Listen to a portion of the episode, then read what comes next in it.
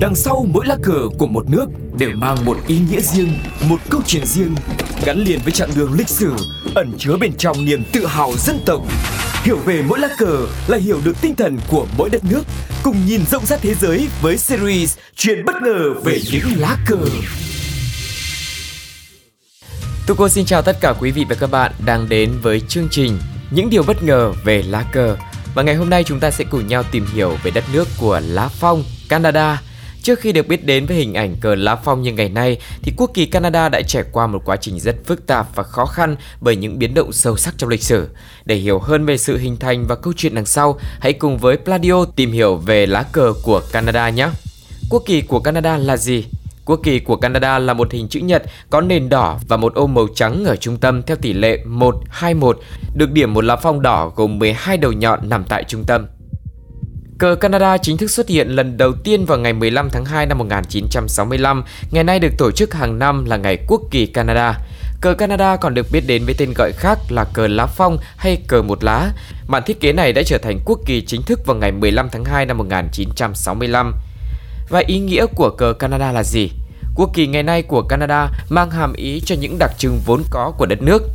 Hai dải màu đỏ nằm hai bên của cờ tượng trưng cho Thái Bình Dương và Đại Tây Dương, trong khi đó nền trắng lại hàm ý khí hậu khắc nghiệt của đất nước về mùa đông, tuyết phủ trắng xóa trên khắp lãnh thổ. Đặc biệt, biểu tượng lá phong được cách điệu với 12 đầu nhọn tượng trưng cho 10 bang và 2 tiểu bang của đất nước. Hơn thế nữa, từ xa xưa, lá phong đã là một loại thực vật có sự liên kết chặt chẽ với Canada. Canada từ lâu đã nổi danh với tên gọi mỹ miều, xứ sở lá phong.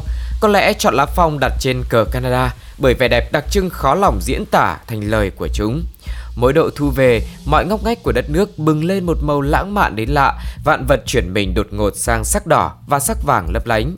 Ngoài ra, quốc kỳ Canada còn là biểu tượng của hòa bình, tinh thần khăng khít của mọi sắc tộc tồn tại trên quốc gia đa văn hóa, đa bản sắc này. Dù là người Canada gốc Anh, gốc Pháp hay bất kỳ nguồn gốc nào trên thế giới, tất cả đều đang sinh sống dưới màu cờ Canada. Và hãy cùng điểm lại lịch sử hình thành lá cờ Canada. Canada đã tồn tại rất lâu từ hàng ngàn năm trước với sự xuất hiện của những thổ dân da đỏ. Giống như lịch sử dân tộc, cờ Canada đã có một hành trình dài để xuất hiện với phiên bản toàn diện như ngày nay.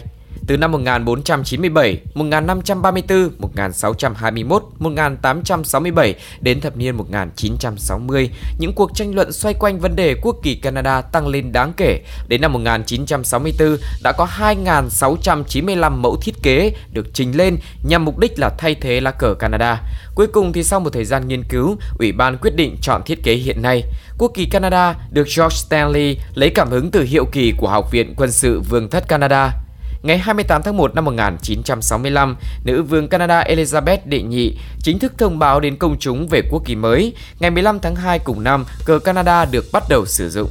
Và còn một vài điều thú vị nữa về lá cờ của Canada. Ví dụ như năm 1982, cờ của Canada tung bay trên đỉnh Everest, đỉnh núi cao nhất thế giới, bởi vận động viên leo núi Laurie Skysliet. Lá cờ Canada lớn nhất từng có kích thước tới 38 x 76m với chi phí thực hiện lên đến $15,000. Và có lẽ đặc biệt nhất là màu sắc của quốc kỳ Canada đại diện cho những vẻ đẹp đặc trưng của đất nước và sự liên kết giữa các sắc tộc. Và khi thượng quốc kỳ, cờ Canada buộc phải sử dụng cột riêng và không được treo thấp hơn các hiệu kỳ khác.